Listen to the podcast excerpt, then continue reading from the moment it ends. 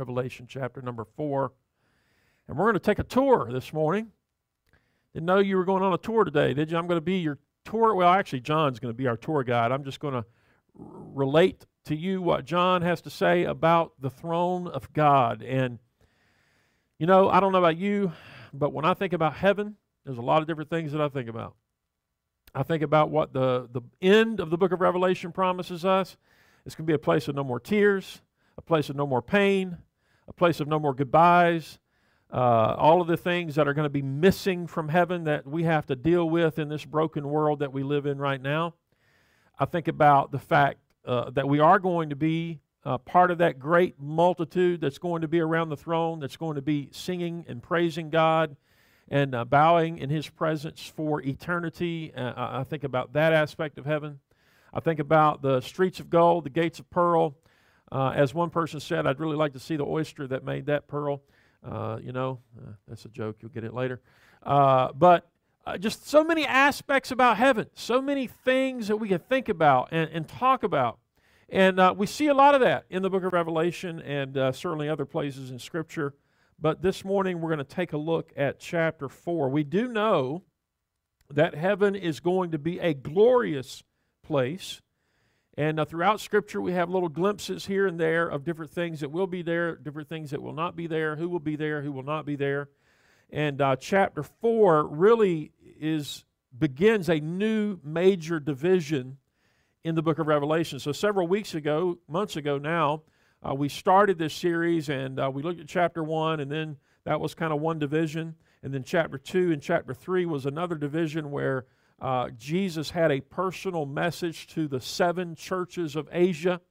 And I do think it would be correct to say that these seven churches represent churches throughout all of history, uh, but they were specifically messages to these seven uh, churches. And then now, Revelation chapter 4, really through the end of the book, is uh, you could call the third main section because we find out from the very beginning of this chapter uh, in verse number one, it says, After this I looked, and behold, a door standing open in heaven, and the first voice which I had heard speaking to me like a trumpet said, Come up here, and I will show you what must take place after this.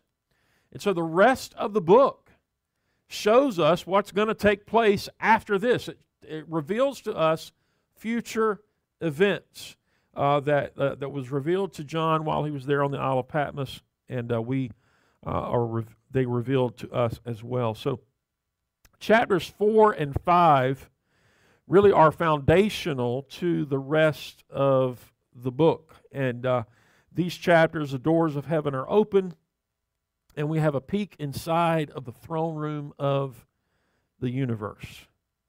Uh, one commentator says that this look reveals heaven to be a place of activity inhabited by other persons, objects, and constant worship. Knowledge that there is such a place of peace and providence where God's will is done enthusiastically and unanimously is an anchor in times of trouble and unbelief. And I'm so thankful that no matter how bad things get in this broken world, that we as believers in the Lord Jesus Christ have a better day to look forward to, have a promise of a better home, and have the promise of a flawless uh, and perfect eternity to spend with our Lord and Savior, Jesus Christ. So we see verse 1. Now let's look at verses 2 and 3. John says, At once I was in the Spirit. You may, may, may remember he said that also in chapter 1. He says, At once I was in the Spirit, and behold, a throne stood in heaven with one seated on the throne.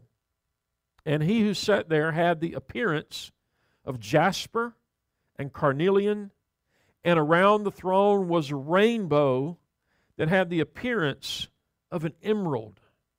So, the first thing I want us to notice this morning is the one who is seated upon the throne. He, he begins this passage or this chapter by informing us that he sees this door standing open in heaven. And uh, I, I kind of like to imagine the day uh, that, that the door is going to be open for me and the door is going to be open for you if you know Jesus as your Lord and Savior. And the Lord Jesus Christ is going to say, Come on up. It's time to come home. The door's open. You've accepted me as your Lord and Savior, the door, the Lord Jesus Christ, and now it's time for you to come home. I'm looking forward to that day. Uh, I'm excited about that day. And John had the privilege to, to, to temporarily, if you will, go through that door uh, as he's in the Spirit and he's ushered into the very throne room of God. And the first thing that he's drawn to as he enters this door or goes through this door is the one seated on the throne. And there is only one seated on the throne. Uh, Gwen Pugh says that God created, governs, and guides the course of history to its final consummation from this very throne room. It is, if you will, the control tower from which God sovereignly controls the past, the present, and the future. And so John begins to try to explain to us what he sees, and what he explains to us is awe is, a, is an amazing blend of these awe-inspiring jewels and this emerald rainbow that is surrounding the throne. Can you imagine the explosion of colors that John is probably overwhelmed with at this very moment. Colors unlike anything that you and I, our human eyes, have probably ever seen before. Colors that are magnificent and bright and, and, and glorious and, and, and all of these wonderful, beautiful colors that, that he is uh, that he is revealed uh, that are revealed to him. And these jewels that he describes, uh, some we're familiar with, some not so familiar with. Um, he talks about, he says, uh, the appearance of a jasper and a carnelian. And uh, uh some translations uh, translate the word carnelian as sardis or sardius. Uh, and, and, then this emerald rainbow. But these two stones, jasper and carnelian, there's something very significant about those two stones. If you know anything about your Old Testament history, you know that the high priest wore a garment and on that garment were 12 jewels or 12 stones. And uh, each one of those 12 uh, jewels represented one of the 12 tribes of Israel. Well, it's interesting to note that the two stones that John mentions are the first and the last of the stones on the high priest's garment. So we have this picture here of the, the first and the last. We know that Jesus is the first and the last. He is the Alpha and the Omega.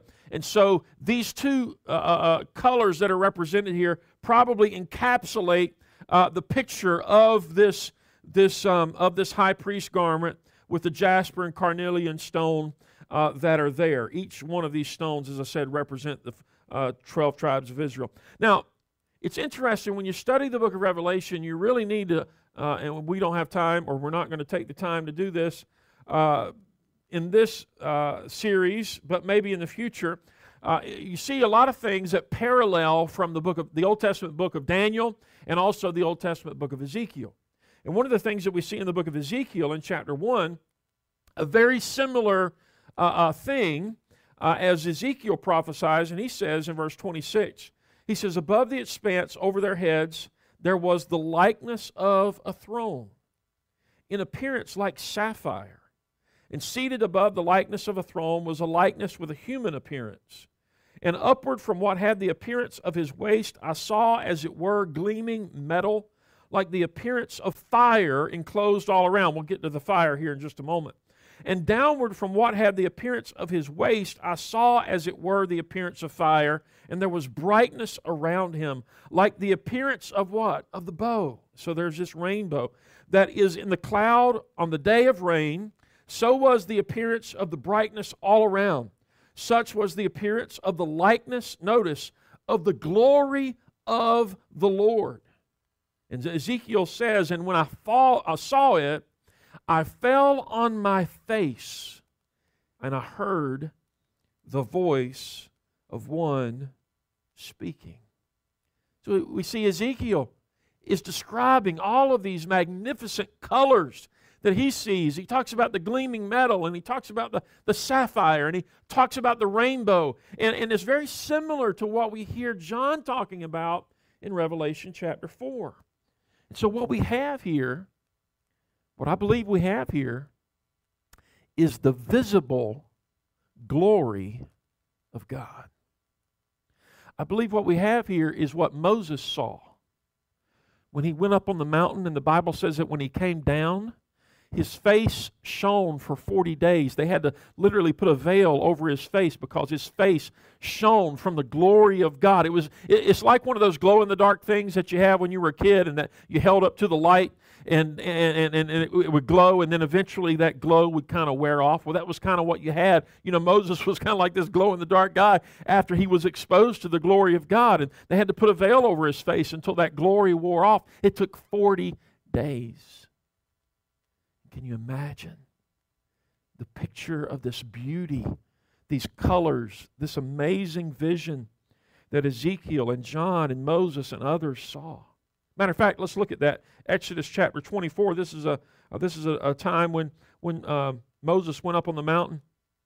It says, Then Moses went up on the mountain, and the cloud covered the mountain, and the glory of the Lord dwelt on Mount Sinai, and it covered uh, the cloud covered it six days, and on the seventh day he called Moses out of the midst of the cloud. Now the appearance of the glory of the Lord was like what? A devouring fire uh, on the top of the mountain in the sight of the people of Israel. So just try with, with your, with your um, broken human imagination, just try to picture all of this in your mind. I, I looked up on, uh, on Google this week and and, and I just punched in Revelation chapter 4 and then clicked on images, and you have all these people that have drawn all these arduous renderings of what they think, you know, John saw. And I'm, I'm thinking, there's not an artist alive that can accurately display what John saw. And I am, am, am far inadequate to try to express to you what John saw. All I know to do is read it. And all I know to do is try to use my sanctified imagination to picture it but it's going to be far more glorious than anything that any of us could ever imagine. And we're going to experience that for all of eternity. What a glorious thing to think about. We go back to Ezekiel, Ezekiel chapter 10. And Ezekiel says here, Now the cherubim was standing on the south side of the house, and when the man went in, and the cloud filled the inner court, and the glory of the Lord went up from the cherub to the threshold of the house, and the house was filled with the cloud, and the court was filled with the brightness of the glory of the Lord. So I'm just trying to lay the groundwork. When, we, we walk into the throne room of God one day, and when God says, okay, it's time for you to come home, it's time for you to come and be with me for all of eternity. And when we are there, ushered into the very presence of God, in the very presence of the throne room of God, I just think we're going to be absolutely overwhelmed with the brightness and with the beautiful colors and, and with the glory of God and the cloud and the thunder and the lightning, and we'll talk about in a moment, and the fire the, the fire of the Holy Spirit that we'll talk about in a moment, we're just going to be overwhelmed in the presence of God. And I surely don't know everything about heaven. And I don't know everything I'm going to do when I get there and everyone I'm going to see when I get there. But I do believe that the throne of God is going to be the central piece of heaven. It's going to be what we're going to be focused on. It's going to be, it's going to be what we're going to be captivated by. Because there is only one, listen, there is only one who is qualified and deserving to sit on the throne of the universe, and that's the one who created it, who sustains it, and who loved his creation enough to send his son to redeem us from our sin. And so we should magnify him today and praise him today and glorify him today. May all blessing and honor and glory be his forever and ever. Amen. So we see the one on the throne, but now we're introduced to ones surrounding the throne. Look at with me in verse number 4. Number 4 says around the throne were 24 thrones. And seated on the thrones were 24 elders clothed in white garments with golden crowns on their heads. Skip down to verse 6. We're going to come back to verse 5 in a moment. And before the throne there was, as it were, a sea of glass like crystal. It just can you just imagine that? I can't even begin to imagine that.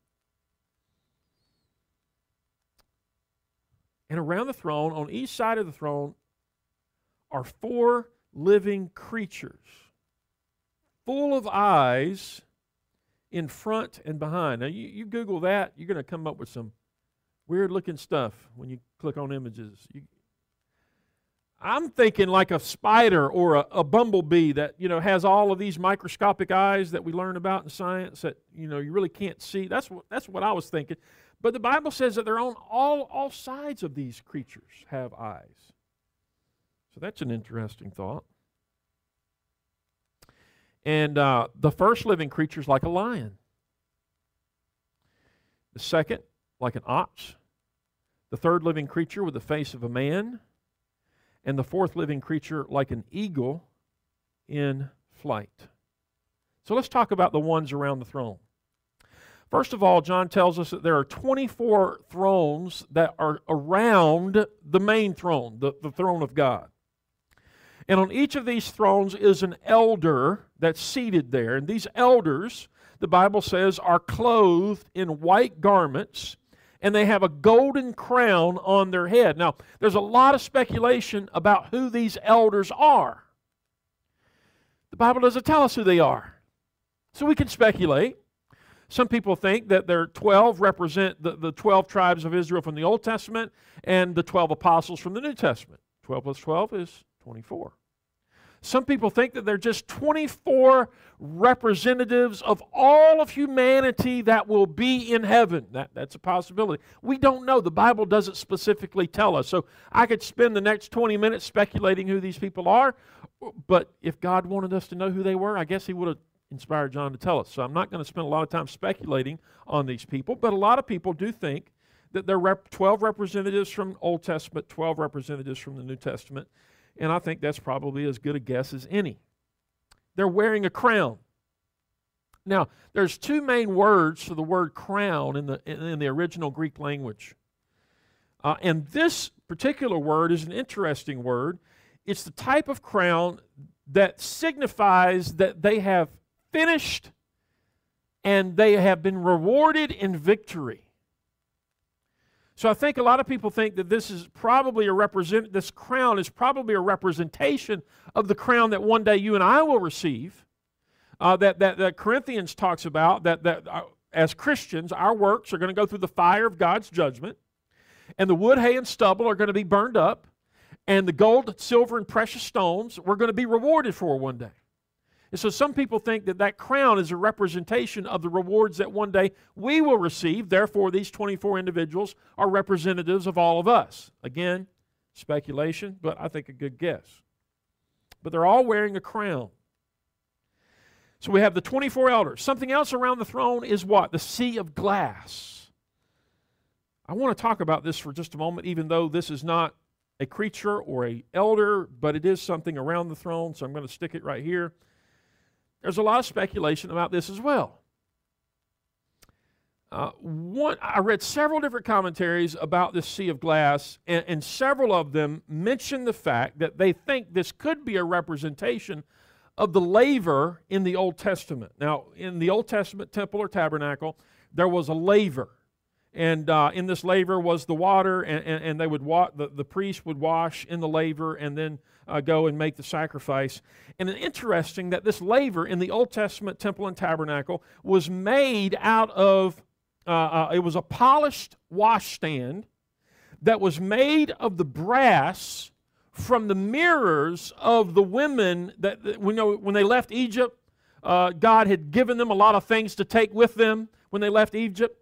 And when they got ready to, to make the laver in the tabernacle, uh, the women would take their mirrors, and they're not mirrors like you and I think about today, uh, like glass mirrors, but they were, they were made out of very high polished brass that you could see your reflection in. So they weren't the best mirror as far as seeing your reflection in, but when they were polished, they were very uh, uh bright, very attractive, very, uh, very, very beautiful. And so they brought these mirrors and, and, and they, they they polished these, they melted them down, they polished them, and they made this washstand. And so this washstand, and, and they filled it with water. You can imagine the, the picture there of what it would look like, this sea of glass. So a lot of people think that, that it could be a reference to that laver in the tabernacle. Dr. Barnes uh, thinks that. Matter of fact, he wrote a commentary on, on Revelation, and I'm really hoping I can get him here to preach one of the messages in our series. He's, he's agreed to come. We just haven't figured out a date yet. But this is what he had to say about it. Gonna, it's kind of long, but I'm going to read it because I think it's really cool. He says the laver was a polished washstand made of brass from the lady's mirrors, and it reflected the priest's image as he would approach it. He would then have to stand on it to access the water for his cleansing before entering into the holy place. As suggested by some, the laver likely represents the Word of God. As one approaches and reads the words of Scripture, it reveals one's spiritual likeness, a reflective picture of the true self. But to get the cleansing needed, one must stand on its truths to receive the washing of the water by the word ephesians 5.26 to enter the holy place and into the presence of god a person can have no access until he or she is clean and that comes by the word of god.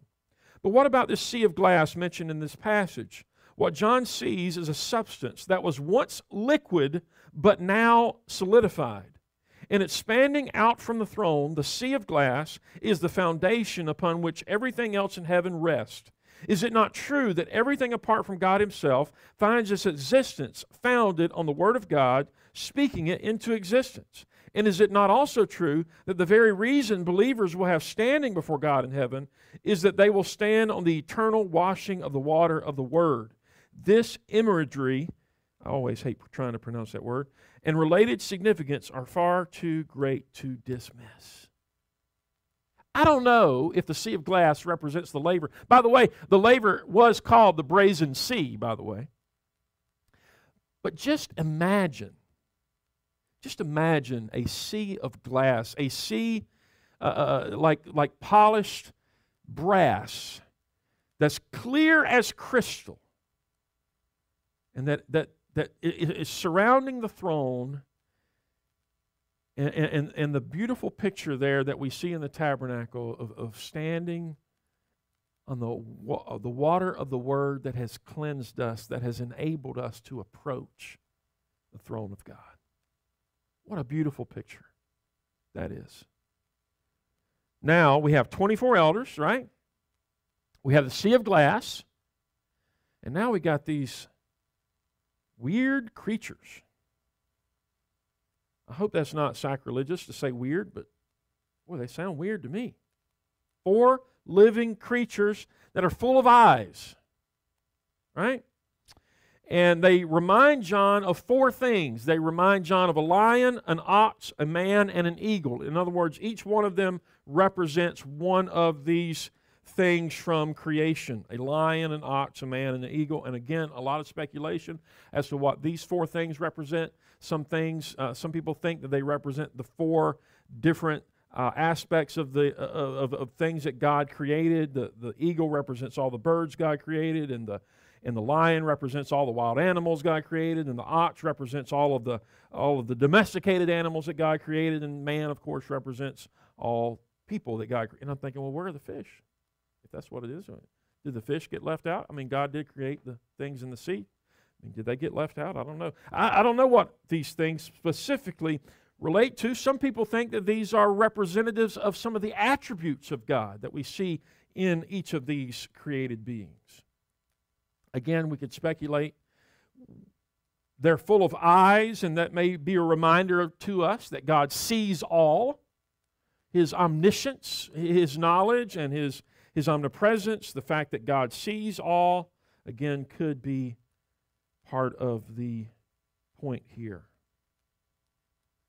But I think back to those 24 elders, and I think back to the fact that they could be representatives of all of the people that will one day be in heaven. And if they are that, would you be represented there? That's a good question. Would you be represented there? Do you know that you know Christ today? You know for sure that one day when you leave this world and take your last breath that you are going to be ushered into the presence of God because to be absent from the body is to be present with the Lord. You can know if you don't already know. So we see the one sitting on the throne. We see the thing or the people and, and the sea of glass around the throne. But there's one last thing I want us to notice this morning, and that is the activity. I told you we'd come back to verse 5. Look at verse 5. The Bible says, From the throne came flashes of lightning and rumblings and peals of thunder. And before the throne were burning seven torches of fire, which are the seven spirits of God. Some of you thought, man, when I get to heaven, I won't have to ever have to go through another thunderstorm. The Bible says there's going to be thunder and lightning. Now, it won't be dangerous as it is now, in the sense that we have to be af- afraid of it. But again, I think we see the power of the Word of God uh, demonstrated in this these flashes of lightning from around the throne, the rumbling and peals of thunder coming from the throne. And then around this are these seven torches of fire, which are the seven spirits of God. Now, if you were part of our series when we looked at Revelation chapter 1, we talked a little bit more about the seven spirits of God and how that, that probably is a reference to the seven uh, fold ministry of the Holy Spirit. And uh, these flames these seven flames represent that sevenfold ministry of the Holy Spirit. Again, we go back to the book of Exodus to see a very similar thing that happened in Exodus 19, verses 16 and 17. On the morning of the third day, there were thunders and lightnings and a thick cloud on the mountain and a very loud trumpet blast, so that all the people in the camp trembled. And Moses brought the people out of the camp to meet God, and they took their stand at the foot of the mountain. What happened before they met God? There was this, this cloud and the lightning and the thunder, again signifying the power of God, signifying the fact that, that we should humble ourselves before God because He, he, he controls it all. He's the sovereign uh, uh, sustainer of the universe. And, and lightning and uh, thunder manifest God's power, which should cause us to respect Him. And as we come into the presence of a holy and omnipotent, omnipotent God, we should do so in awe and reverence. Please understand. Please understand. God is not a feeble, weak kneed grandfather humped over and sitting in a rocking chair on heaven's uh, front porch. God is the all powerful u- uh, ruler of the universe. The winds and the waves obey his will. Remember when Jesus said, Peace, be still? They were amazed. Even the winds and the waves obey his will. So there's this thunder and lightning around the throne. There's these seven torches, which I said earlier represent the seven spirits of God and the sevenfold ministry of the Holy Spirit. And then notice verse number eight. The four living creatures, remember we talked about them a minute ago. Each of them had six wings. Now, if you know anything about Isaiah chapter 6, go back and read that. In Isaiah chapter 6, when Isaiah had the vision of the, uh, uh, I think it was a cherubim or seraphim. I always get those two confused. There was these creatures, and they had six wings. Two they covered their face, two they covered their feet, two they flew. Maybe these are the same creatures that Isaiah saw. You can go back and read that in Isaiah chapter 6. The four living creatures, each of them has six wings. They're full of eyes. We talked about that.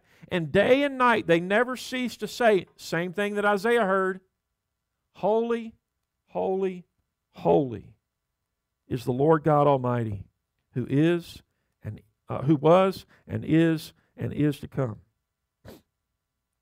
And whenever the living creatures give glory and honor and thanks to him who is seated on the throne, who lives forever and ever, the 24 elders, what do they do? They fall down before him who is seated on the throne and worship him who lives forever and ever. And they take these crowns that they've been wearing and they, they cast their crowns before the throne, saying, Worthy are you, our Lord and God, to receive glory and honor and power. For you created all things, and by your will they existed and were created. These creatures magnify God's holiness day and night. And as these creatures magnify God's holiness and give to him the glory and honor, these 24 elders fall down and cast their crowns at his feet. They celebrate the worthiness to, uh, of God to receive all glory and honor and power because He is the creator and the sustainer of the universe. And I kind of like to believe that maybe these 24 elders do represent all of us because one day those crowns that we have received for uh, the little things that we did on this earth for the glory of God, we're just going to take them off and we're going to say, We're not even worthy to wear these, Lord. I'm, I'm, I'm throwing them at your feet because you're the only one worthy. What a beautiful picture. Dr. Barnes says this about those crowns. He says, This is the victor's crown.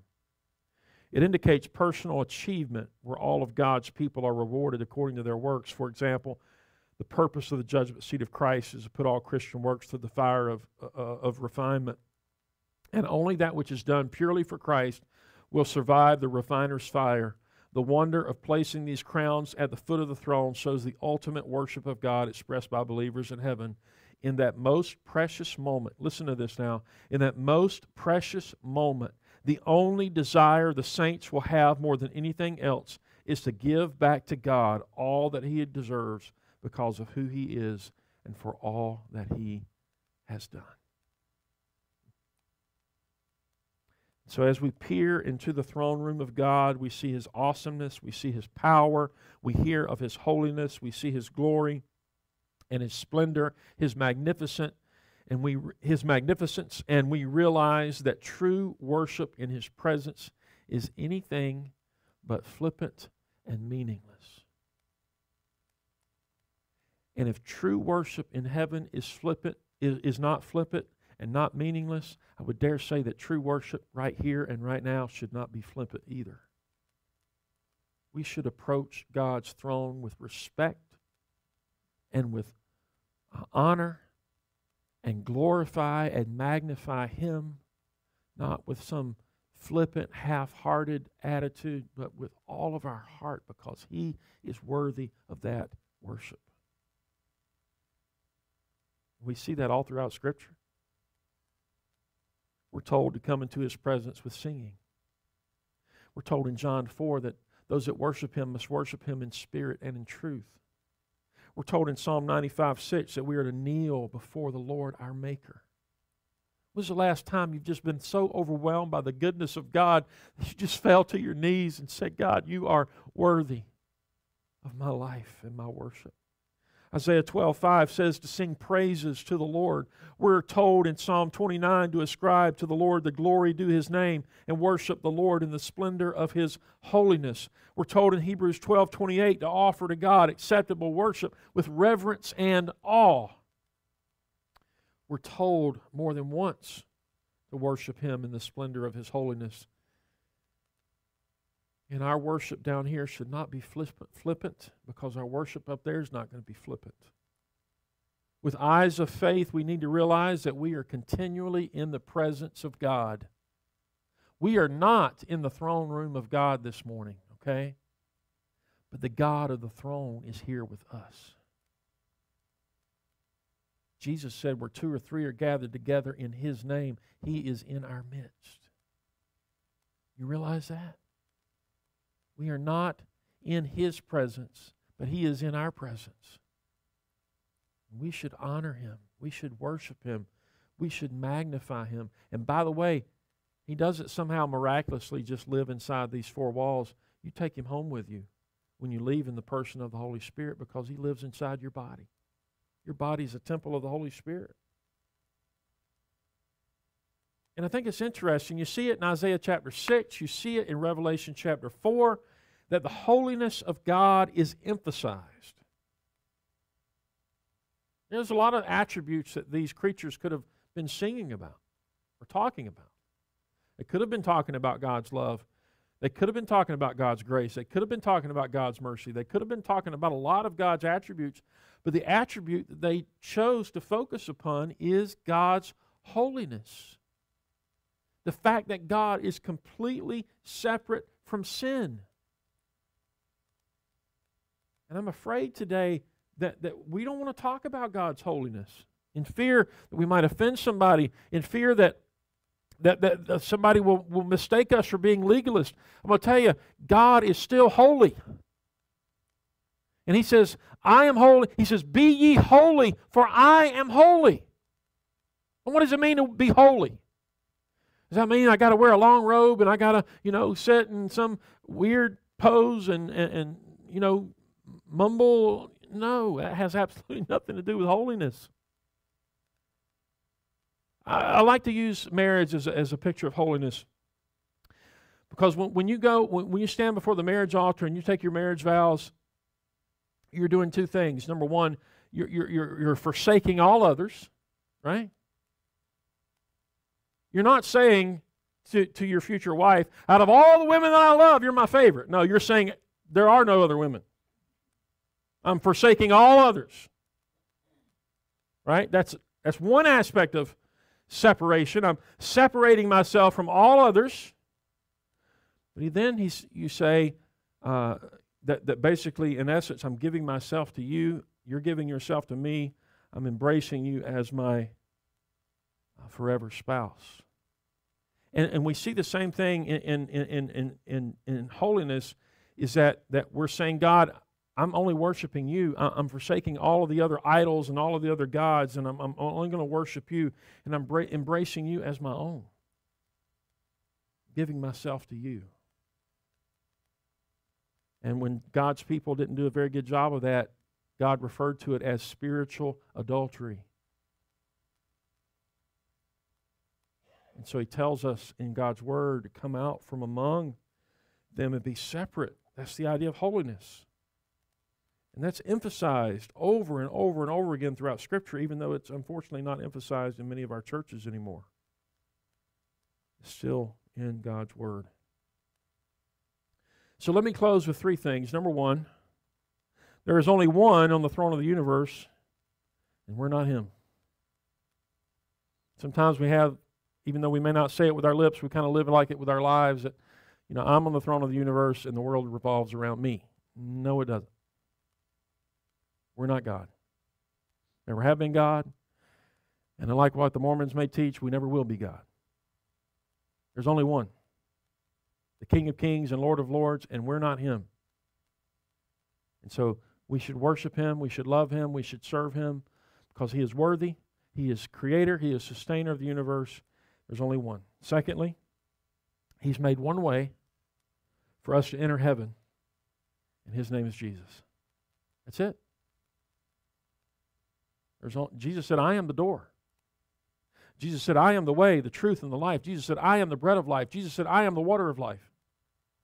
He didn't say, I am a way. He didn't say, I am a bread. He didn't say, I am a water. No, he said, I am the. The article is there in the original language. It's important because he is the only way that you and I are going to get to heaven.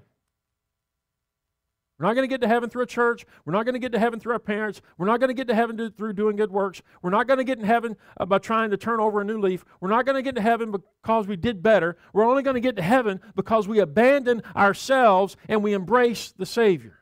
There's only one way. There's only one. And I hope you know Him. And if you don't know Him, you can. And then lastly, he is worthy of all of our worship and all of our praise. And the cool thing is, we don't have to wait till this day to give it to Him. We can give it to Him all along our journey and then be able to give it to Him perfectly on that day when we're in the throne room of God. But we're not there yet. Until we get there, we ought to be practicing. Right?